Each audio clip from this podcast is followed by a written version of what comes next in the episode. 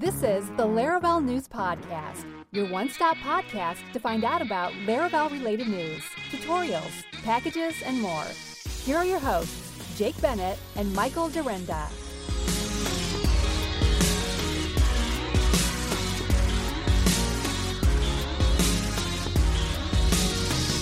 Um, hello everyone. Welcome to episode 118. I am just my body just decided that it was going to stuff up my nose because I think I am sleep deprived and my body's trying to tell me that I'm doing stupid things and I should go to sleep. But no, I shall not because I'm a glutton for punishment and it is time for the Laravel News podcast. So here we are. Here we are. Bro, You 10 did hours. 10 hours of work. I carried yeah, rocks not, around. No good. What am It's, I uh, doing? it's Saturday. You What gotta you gotta relax. Right. You gotta It's Mother's Day tomorrow. Mother's Day. That's the It trick. is Mother's It's Day Mother's Day tomorrow. And this was this was my wonderful wife's Mother's Day present. She works so much harder for me than ten hours of doing stuff. So, I mean, she makes meals for us most days. You know, almost every day. Takes care of the kids mostly while I'm at work. I mean, Yeah. she's amazing. She's amazing. So like she owe you know I owe her big time.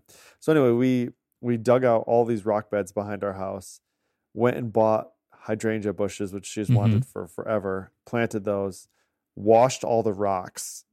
I went and bought a pressure washer, washed all the rocks, and then put them back.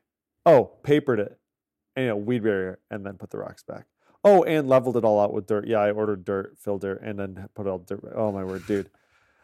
when this when this self isolation like- and this pandemic is over, I need to get you down here to do my garden. Yep. Nope. I was like next, and Laura was like, "What did we learn from this?" I was like, uh, "I'm hiring Mhm. this done next time." That's what I learned Yes. from this, because it seems so much fast. It seems like in my head, it's like, "Oh my word, this isn't gonna be that bad. I can do this." You It's realize your fine." day job involves sitting in front of a computer for six to eight hours a day, Yes. and when you transition doing that five days a week to on the on the weekend deciding that you're going to lift heavy things, it's not a good idea. Yeah, It's never a good idea. doesn't work. But I mean, I'm well. I'm getting to the point where I'm getting old, and I woke up this morning with a sprained finger. I don't know how I did it. I didn't. Oh my I didn't- gosh.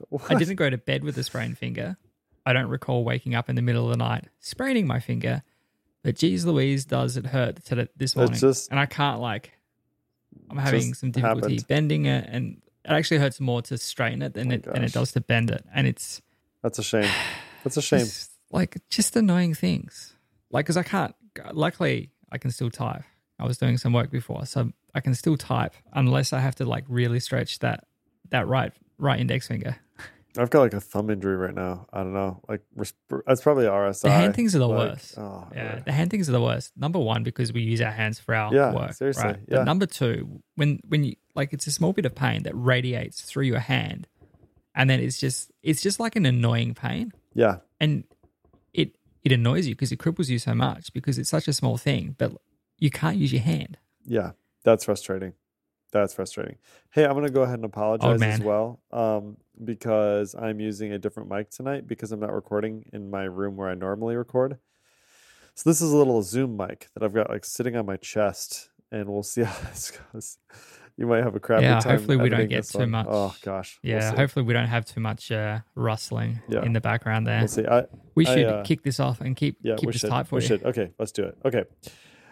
Welcome everybody, episode 118. We're going to kick it off with releases 7.8. Okay, so the Laravel team released 7.8 with new take while and take until collection methods, along with the latest new features, fixes, and changes.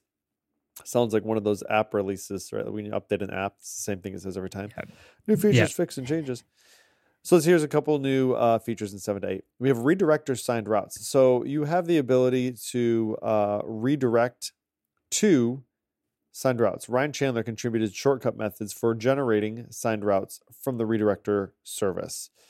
So redirect to, uh, and then you have URL colon colon signed route.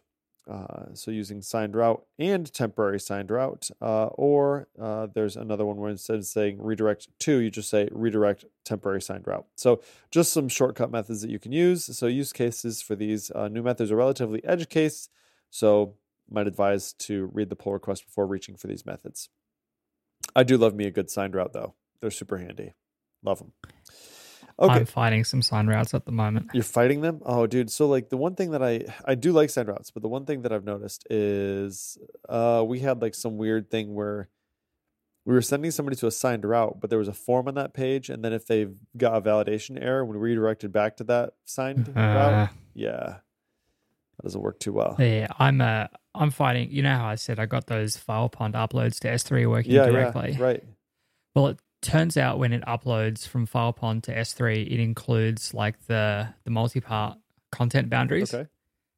which means that when I actually try and view the file that I've uploaded to S3, because it's got those boundaries as part of the the file itself, Yeah.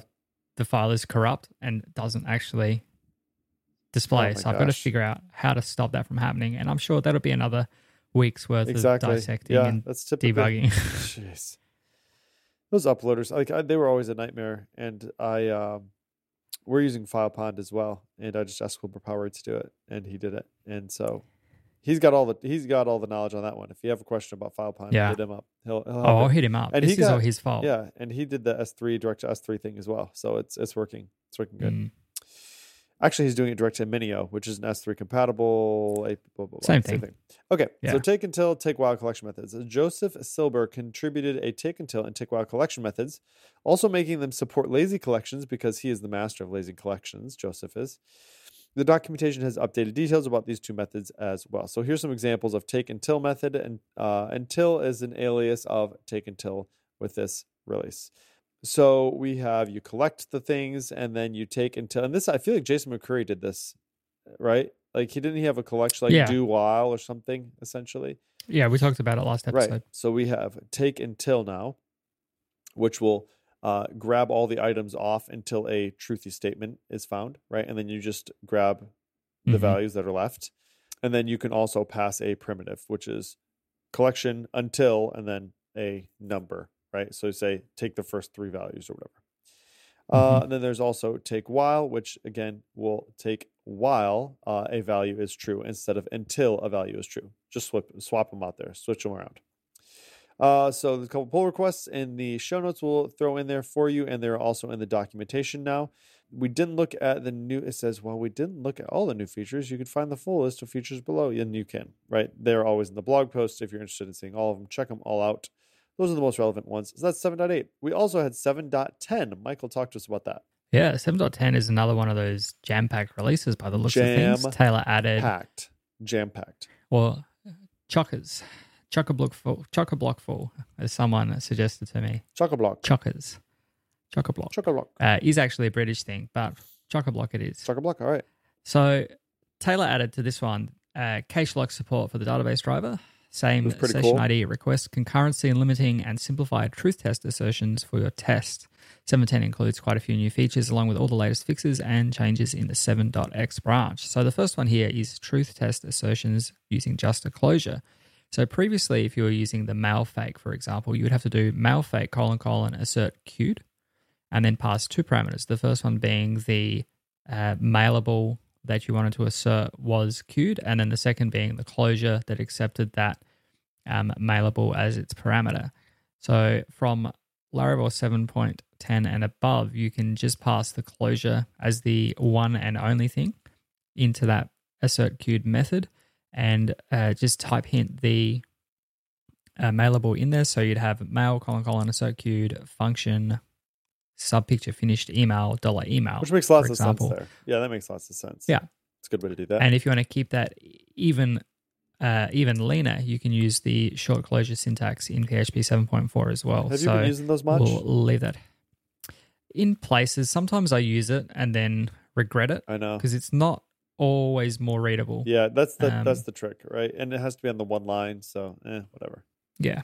It's good in places and, and not not so in others. Sure. So if if I'm just doing like a really simple inline assertion or a test, or if I'm doing like a, a filter operation on a collection, they kind of work there. But uh, because oh, because they're not multi-line, it's it's a bit annoying. It, it will be nice if PHP does end up supporting multi-line short closures, because then you don't have to worry about the the use scoping and having to pass Right, any extra parameters Yeah. in there that way. Yeah, I do like that. Uh, next up, Taylor Otwell contributed a long requested feature around session concurrency. The PR implemented a long requested feature. Oh, look at that! I will repeat what I re- what I just said.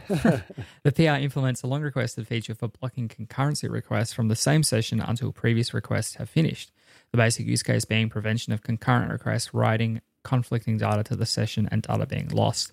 Um, there's more to that, and obviously the code will make it clearer. There will be a link to that in the show notes. So what's the what's the what's the problem here though, right? I mean, the problem is that like you might have a like so let's say you have JSON requests, right, that come in and somebody I don't know, double clicks it and for the first one, the first one is blocking for some reason and the second one makes it through before the first one or something like that. Is that kind of the idea? So essentially what this does is this says lock any requests from the session of that particular user from updating anything until the current request is completed. Mm-hmm. Gotcha. Yeah, essentially, there's a lot of issues with concurrency and, and requests coming to the server from the same user. Sure. And there's a lot of there's been a lot of discussion for that over a number of years. The the most recent discussion on the framework repository was like 2017. So that seems like a really cool idea. yeah. So um, there's definitely a lot of discussion on that topic. And as I said, there will be links in the show notes if you want to dive deeper into that. But it looks like Taylor has fixed that up and that has figured uh, has added configurable block time at a global and possibly also route level. The ability to opt into blocking at route level only, configurable case driver to use for session blocking, and database lock support. So yeah, I think that was definitely check that check that out. That was that one the one piece that I think was kind of like blocking him on this was he wanted the database adapter essentially, right? He wanted to be able to use yeah. the database, not just for people mm-hmm. who have Redis or whatever. Yeah, and that's and so yeah, that's pretty awesome. I'll stop interrupting yes. now. I promise. Go ahead. Uh, next up, also from Taylor, who has been on a bit of a mission to go through some of the older outstanding issues on the, the framework in the last couple of weeks. Um, Taylor contributed the ability to run pagination queries with group by or having statements that has been a long-standing issue in Laravel going back to the very beginning of the framework. The solution was suggested by at a Kazaa years ago, and Taylor happened to write it off at the time. But honestly, I think it's a lot better than what we have now, so bringing it back up for consideration. Uh, so that has been fixed up. That is the ability to do pagination counts as a subquery. Again, we won't dive into the code. And I think Paul Redmond has been kind by not including any sample code in his articles so we don't get uh, tricked into reading them.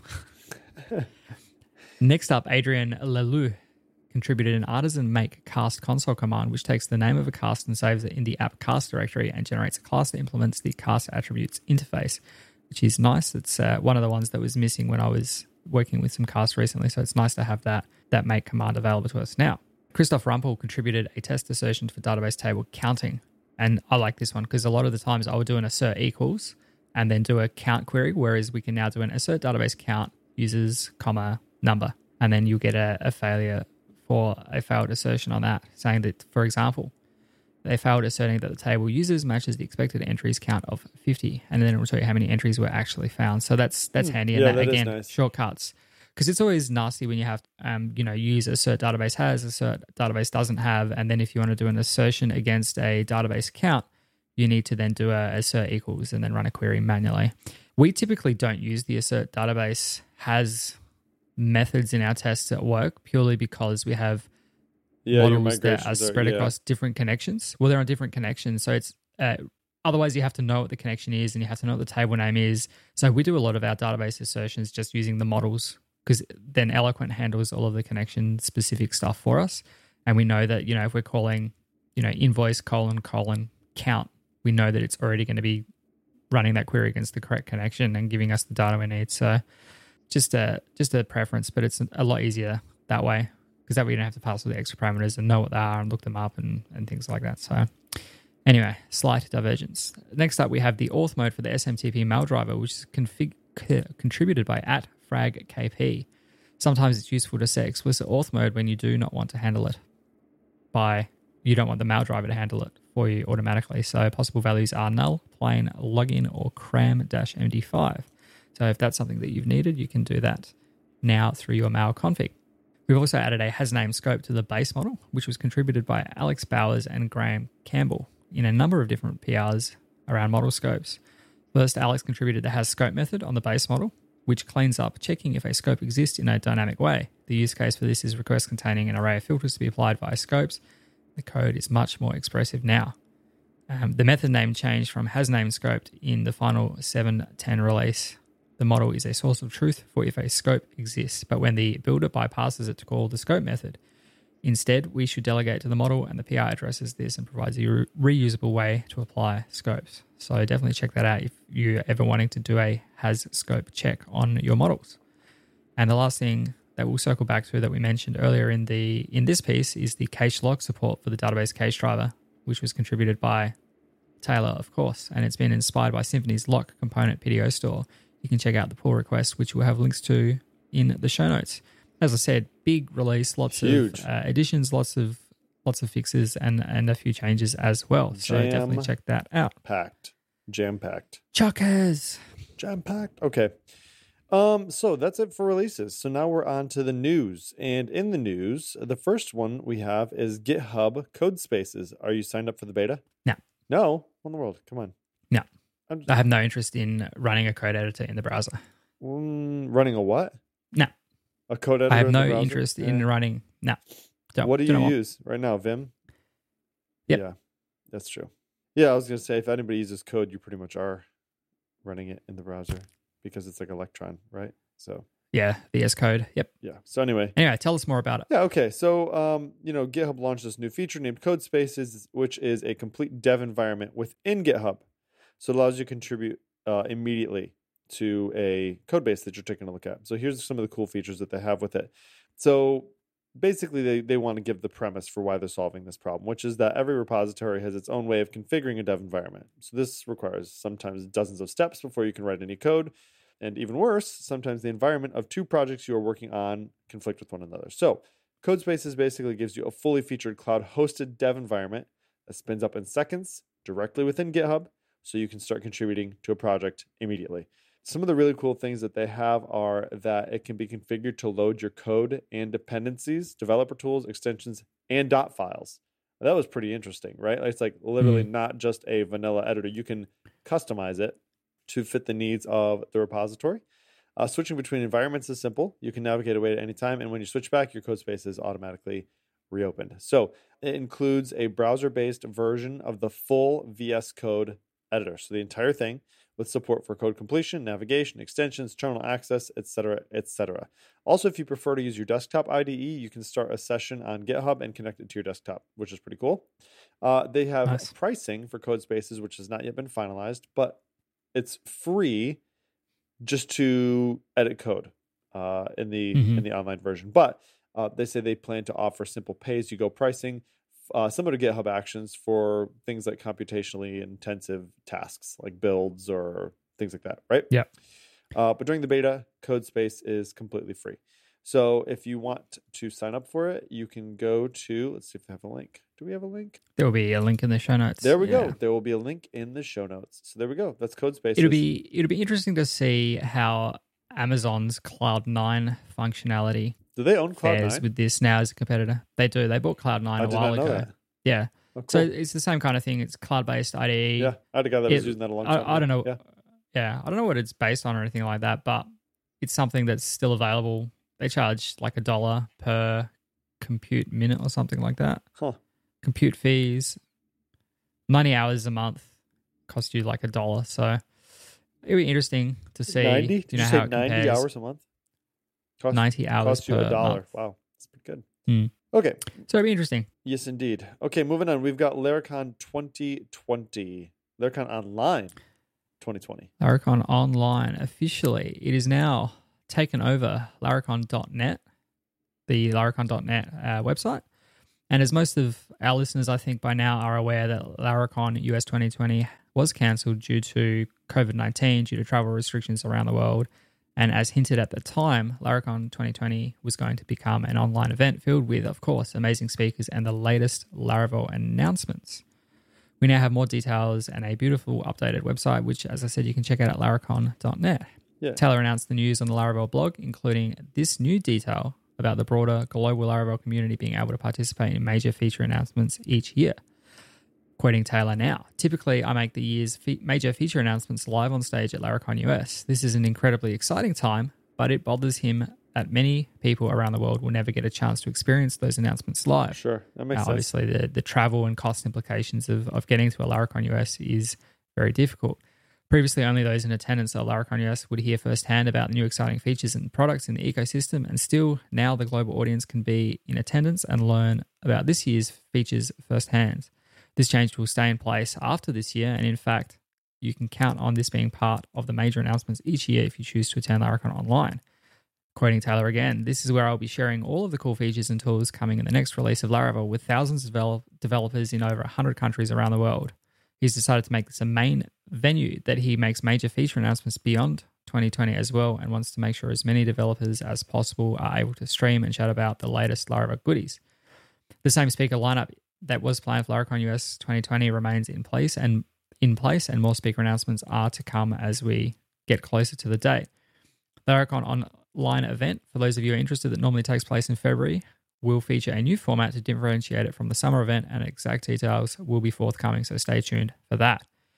Taylor did mention in his announcement that a live in person event is possible in 2021, and in fact, that the event will likely have a more of an emphasis on deep diving into the nitty gritty details of the features and announcements that are made during the online event. Obviously, we'd love to see as many of your faces, I guess, digitally as possible. We may not see your faces, but we'll see your presence online. Tickets are just $29 and you can grab them at laracon.net. We got our tickets. We got our hotels. No, I'm just kidding. We had to cancel our hotels. I'm thinking of just, I don't know. We'll see where it's at with the COVID stuff, but uh, we might have a little live viewing party like we have had in the past. Mm. Gonna, There was, I think I saw some tension on Twitter about sort of recommending that the, the viewing parties continue and things like that. yeah, well, I mean, it depends, right? I mean, it depends on how far we are through this thing, like what the states and countries and whatever are doing at that point. So we'll see. Depending on how large Yeah. the size of the meeting is, it might not be any problem at all. Right? Like if you have less Yeah. than 10 people, by the time Laracon Online happens, less than 10 people is Mhm. probably going to be just fine. So, Yeah. Um, yeah. Yeah, we'll see. We shall see. Okay. We've got Tailwind stuff coming up here. This is pretty cool. I am actually really excited about these uh, new features that are released in 1.3. I'm also excited that Jason Beggs is the man writing about it. Go, Jason. Jason Mhm. is quite the uh, Tailwind aficionado these days, and Alpine. He I believe he's really into Alpine Yeah. too, right? Yeah. So, and maybe Livewire, maybe Livewire. Kevin McKee's really into. That toll, that tall stack, that tall stack. The tall stack, yeah. So right. speaking of Tailwind, Tailwind 1.3 was tagged this week with some really, really helpful additions. The two big ones are space and divider utilities.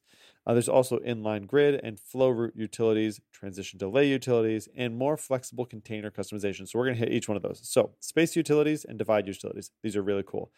So the space utilities are represented as a class of space dash x dash and then a number, right? So or space dash y dash a number. These utilities uh, add and make it easier to add consistent spacing between all children of an element. So previously, what you'd have to do is you'd have to add a class like MB4, right? Margin bottom four to every child, except for or MT, I guess MT4 or whatever. Uh, Mhm. So you'd have to add it to the to every class except for the first. Well, now you can just add space dash x dash four to the wrapper element, and Tailwind will handle that. So it'll it'll handle putting it on all the child elements uh, except for that first one. Or yeah, I think the first one. I think it's, it does it except for the first one. The divide utilities are similar. You have divide dash x dash number, divide dash y dash number, uh, or also divide dash color. These utilities were added to make it easier to add borders between elements. Think like on your navigation, like if you had like a, a vertical bar between each one or something like that, or if you were Mhm. doing uh, vertical, you'd have horizontal bars, right? So it'll exclude the outside edges of uh, of those children, right? You also have transition delay utilities. So if you did not know, uh, animation utilities, I think, are now in uh, there. So now we have transition delay utilities. So you can say, don't do it for a period of time, right? So don't do it for 0.25 seconds, like wait. You also have inline grid and flow dash root. You'll have to take a look a little bit deeper for those. I'm not going to take the time to explain those because they're a little bit complex. You have container customization as well. So if you use the class dot container, it kind of sets up a max width for you for each specific um, breakpoint that you're on. But now what you also have the ability to do is add a different amount of padding for each breakpoint within uh, that. So as you're Mhm. using dot container, uh, you might have uh, horizontal padding that would alter based on which particular breakpoint you're in. So if you're on mobile, maybe you want it to be two rems, and if you're on extra large, maybe you want it to be five rems. That would totally make sense, and we've done that before. Uh, so it's a cool addition. So there we go. So that's Tailwind 1.3. We've also got a really cool announcement about something that they just decided to decided to roll right into Tailwind. Michael, what's that going on? Yeah. Shortly on the heels of Tailwind 1.3, we now got Tailwind 1.4. Adam has definitely been on fire, cranking out feature after feature and release after release. Tailwind 1.4 brings new color opacity, op- new color opacity utilities that allow you to control the opacity of colors without explicitly defining the variations in your config file. Previously, if you wanted to make a semi-transparent black background, you'd have to use something like black dashes 0.5 colon and then specify the RGBA values to add color uh, to add color objects in your Tailwind config file. Now you can just use BG Black, BG Opacity 50 to achieve the same thing directly in your markup. That's really nice. Opacity utilities have been added for background colors, text colors, border colors, divider colors, and placeholder colors, and it is not fully compatible with IE11, but does provide a graceful fallback. That's that's actually really funny to me. Like, well, I guess maybe not. Like I was thinking you just do opacity 0.5, but that's not at all what you do because it's included in the RGBA of the color. Yeah. I did not Yeah. know RGBA was not compatible with IE11. Did you? no, but only because I refuse to support IE11, Yeah. so Hey, it- I don't really care. sure. Speaking of IE11, they have IE11 target mode as well, which you'll talk about in a minute. There is. Uh, before we get to that, though, Purge CSS is a post CSS plugin that can be optionally set up along with Tailwind to remove any unused CSS classes that aren't used anywhere in your markup. Which you should do. Before Tailwind, that's right. Before Tailwind 1.4, you'd have to manually set it up in your build pipeline and be sure to configure it to properly work with Tailwind. Tailwind 1.4, however, includes Purge CSS by default. And for the basic and most common setup, all you need to do is add a purge key to your tailwind.config.js file and pass an array of paths to your markup. So for us, we would have um, dot slash resources views and resources JS and resources CSS. And it would just go through there in your production build only and strip out anything that you're not using in any of those locations. And that will cut your file down from, I think Tailwind's probably around two and a half megabytes at a full build. And it gets it down to, you know, a handful of kilobytes. And then you gzip it and it's next to nothing. Yeah, pretty So- much. It's really nice. In most ca- in most cases, the default setup will work great, but if you do need to pass additional options to Purge CSS, you can easily do that. And of course, we have uh, a link to an article, or sorry, an, a link to the documentation on the Tails, Tailwind CSS website, which tells you all about those options. And lastly, as you mentioned, IE11. Some of the latest features introduced in Tailwind have not been fully IE11 compatible because of the use of CSS variables and custom properties. Previously, it's been left up to Tailwind users to remember which features those are and to not use them. However, Tailwind 1.4 has introduced a new experimental IE11 target mode that will remove features that aren't compatible with Tailwind or provide graceful degradation to support simpler versions in some cases. To use it, you simply need to add a target key with IE11 as the value to your Tailwind config.js file and recompile your CSS.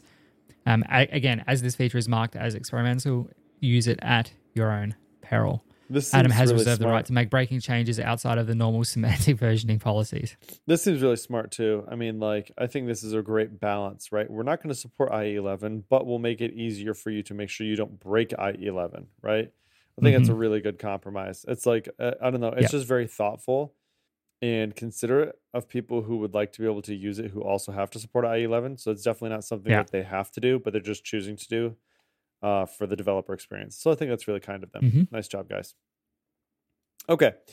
Uh, what's next? We've got learning and keeping up to date with the Laravel podcast. Okay, so I'm going to make this confusing for you guys and girls. We have the Laravel podcast, which is hosted by Matt Stauffer, which used to be hosted by Shawn McCool, which also had Jeffrey and Taylor on as regular guests, but now it's Matt Stauffer, and he does it differently. He has like different seasons, and it's cool. Anyway, Eric Barnes, our fearless leader, was on the Laravel podcast recently, and he talked about learning and keeping up to date with Laravel, how he does it. He also called out Mr. Dyrynda, my co host, for loving Vim and bought a uh, cameo that he posted on Twitter, and we all had a good Mhm. laugh at Michael's expense. And then Michael replied with Mhm. another Twitter uh, post of a cameo, and we had a good laugh at Eric's expense. So, and actually at both of their expense because it's also quite expensive to buy a cameo. So at everyone, at you know, at Michael and Eric's expense, we all got to have a good laugh. So thank you, Michael and Eric. That was good. If you haven't got a chance to listen to the podcast, though, you definitely should. And looping back, Those uh, go ahead. Sorry, those Go ahead. those those cameos got twice as expensive uh, since we purchased them. So we have made a pact that we will not spend any more money on cameo. But I don't You've think you've heard the last of the the Vim debate. Yeah, it's funny. I think there's more. That's funny. What I was going to say is there's the Laravel podcast, there's the Laravel snippet, there's the Laracasts snippet, there's the Laravel news podcast. There's got to be more. I don't know. Maybe. I don't know. Laravel Daily. There Laravel is- Daily podcast. There is I lots. I don't think I don't think Povilas has got a, a podcast, but he does crank out a lot of content on YouTube. Yeah. That's cool. That's cool. Okay. Um, so that was that one. That is all the news. We've got one tutorial and then we've got four packages. So we're almost there. Whew, here we go. Tutorials. All right. Talk to us about PHP CS Fixer. Yes, PHP CS Fixer is an open source tool that can enforce and detect, or probably detect and enforce violations of your PHP coding styles. It is like a, or it is a self-hosted variant of something like Style CI, which does the the fixes automatically for you in your pull requests. With predefined rules, it allows you to have a strict coding style that is enforced by the tool so that you can spend time on more important things and you don't have to have those nitpicky conversations when you're starting to go through pull requests because you just set the style and off it goes. There's a number of rules that you can configure with PHP CS Fixer and add to your code base. For example, you can mandate that instead of using the is underscore null function, that you need to do a, a strict comparison. So instead of doing is null account arrow closed at, you would do account arrow closed at triple equals null. PHP CS Fixer would handle converting the former to the latter for you. It'll also allow you to enforce things like using the multi-byte string functions instead of the default string functions. So that gives you better confidence that you're supporting UTF-8 characters, for example. And you can um, require that you have your unary operators, for example, like the exclamation mark, must have a space after the exclamation mark. All of this stuff you can discuss until the cows come home, but remembering to do it manually is a bit of a pain. But the available rules are very comprehensive. There, there's literally you know hundreds of them, and it's always growing in number. You can see a full list of them, which we'll link to in the show notes, and you can also check out uh, the PHP CS Fixer configuration that Tim MacDonald, who wrote this article, has included. There is a version that JMac has published as part of Laravel Shift that is as close to the Laravel coding guidelines and format that you will find outside of Style CI. Beyond fixing styles, it can often be used as an upgrade tool as well. PHP Unit 8, for example, added a void return type to several methods, and you can use PHP CS Fix's void return rule over the slash test directory to instantly upgrade your test suite, making it compatible with those changes. That's nice. Pretty But cool. this article is more around sharing your rules. Tim goes into further detail using PHP CS Fixer across all of my projects. Have a rule set that defines the style. I typically just copy and paste them from Yeah, app to app right, as I need them. Um, up until now, Tim has been doing the same thing. Every time he starts a project, he copies and pastes the the file, and as new rules come out, he has to update the config file across all of the existing projects, which is obviously not an ideal workflow, as you can easily forget to update a specific project, and it's a bunch of manual work. It turns out, however, that it is possible to share your rules across multiple projects, and teams that use Composer Update will have uh, all your projects using the latest version of the rule set at any given time. So basically, he goes into detail about scaffolding out a repository that's just for holding onto your uh, PHP CS configuration and talks about defining your rules in there, um, namespacing everything, getting everything all set up, and then consuming the shared rules in your downstream packages. So it's setting up a a VCS or a Git based repository in your composer.json, and you can just pull that in as a dev dependency and run that across your application. So it even goes into talking about using it in CI as well. So we typically will run, uh, we're using style CI, but you can use PHP CS Fixer with a dry run option, and it will return a non zero exit code if that dry run does actually detect any changes that need to be made, and it will fail your build, so you know that things have got to be um, updated in there.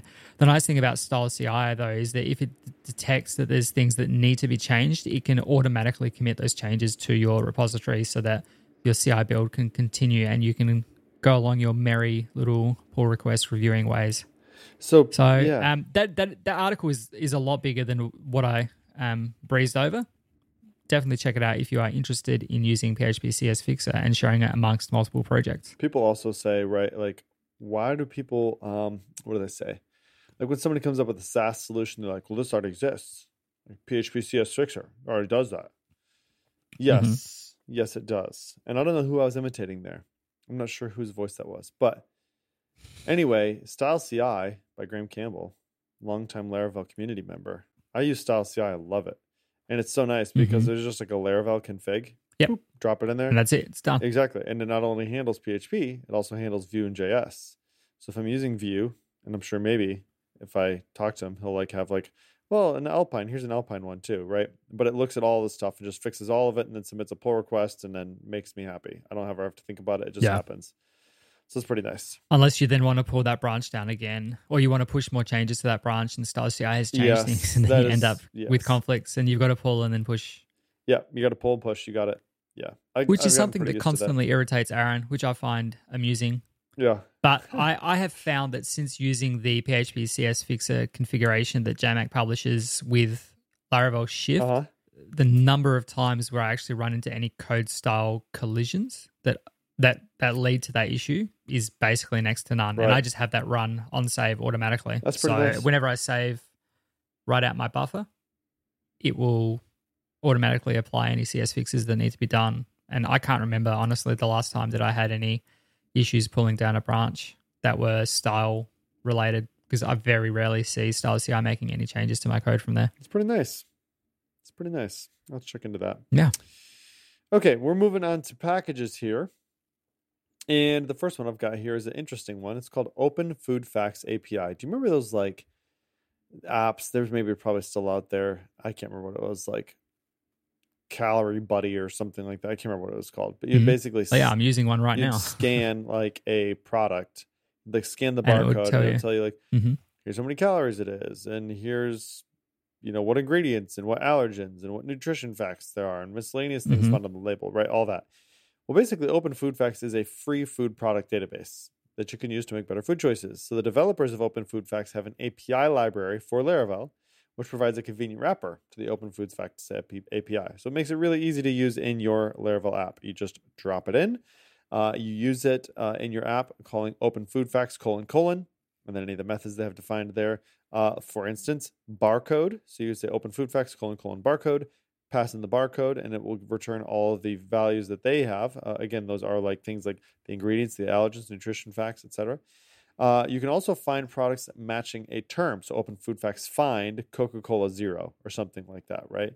So anyway, you can learn more about this package, get full installation instructions, or view the source code on GitHub at openfoodfacts-laravel, or of course you can check it out in the show notes. Okay, we've also got this uh, query monitor for uh, it's a CLI tool for the query monitor. Talk to me about that. Yes, Query Monitor is a Laravel package by Supliu, which I assume, without looking into it, is a company. I think so. Yeah. and it monitors real-time queries using an artisan command. Supliu Query Monitor is a library for monitoring queries in real time using Laravel artisan command. It essentially opens a socket, listening and displays on a terminal any queries that are executed in your Laravel application. The command line interface runs in the foreground and updates the console when new queries are run in the application. Under the hood, this package uses React PHP, uh, which is an event-driven, non-blocking I/O with PHP. This query monitor package is an excellent example of using React's PHP server and connector classes to communicate between the application and the open socket.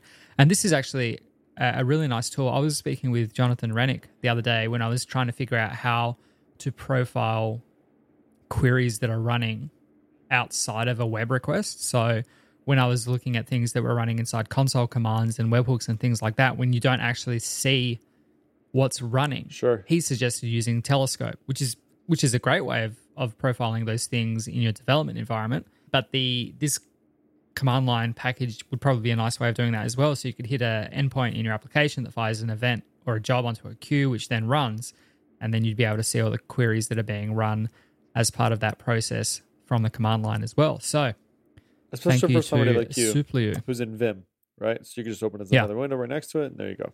Yep, it would just all be there. I love having interactive tools like that that just do things. It keeps me like on one screen. Yeah, exactly. It's I I really Less context it, switching. it irritates me that I that I have to have a browser window open at all because it's like I've got to have it on another screen. Yeah. Otherwise, you're going backwards and forwards. Yeah, it's for just sure. Tedious, but it's nice to just have everything in in one place and, and not having to worry about it too much. Absolutely. Hey, do you use Tmux, by the way? I do use Tmux. I've used Yep. it a couple times, but you're gonna have to give me some crash course. I'll, I'll message you next time I have a problem with it. Yeah. Yeah. Control B. Okay, we've got another package here for Horizon. So if you don't use Horizon, you should. It's amazing. Uh, for any of your queued jobs that you need to handle, Horizon is quite amazing. Uh, but one of the things you have to do in order to go see the stats for Horizon is go to your tool, whatever, slash Horizon. Then you have to log in and then go to the Horizon dashboard, etc. If you happen to have Nova on that same application, you might just wish that you could go to one spot to view all those things. I do. I actually have one application that has Telescope, Horizon, and Nova all running on there. It's a very slimmed down version of Telescope. I'm just looking at a couple things. But it would be really nice to be able to go into Nova and see the Horizon stats. And so this tool, this package, does exactly that. It's a Horizon Statistics dashboard for Laravel Nova. So it allows you to see basically all the things that you would see in your Horizon dashboard, but now in Nova. And I think that's where I'm going to leave it at. Hmm. I, I don't really think there's a whole lot. There are some other things that it talks about in here, but you can look at it yourself. That's the idea. If you ever looked at the Horizon dashboard and you'd like to see it in Nova, this package does that for you. Ta-da! That one's done. Yeah. It's pretty nice. Yeah, pretty nice. is. It is nice. Okay, we've also got this RESTQL. Go ahead and talk to us. What is this one? The next one we've got is a uh, data resolution package for your Laravel models contributed by Gregory Pinedes. This package tries to adopt GraphQL principles, solving only the data, serving only the data that the client requests. RESTQL uses your Laravel models as an entry point to add queries to then base on the Eloquent methods. The package has data resolution clauses, which are a way to improve queries based on parameters provided by the client. It's RESTful, but it does use principles from GraphQL. I won't try and read the code, but it looks pretty simple and straightforward to get up and running. Uh, you can call it using Axios and get some JSON back from it. Uh, you can learn more about the package, get the full installation instructions, and view the source code on GitHub. We will have links to all of that in the show notes. Thanks very much to Gregory Pinedes. There we go.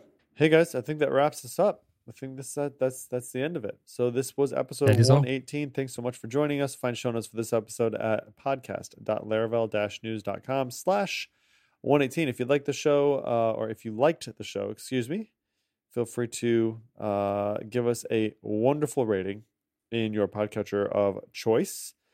Hit that subscribe button if this is your first time listening.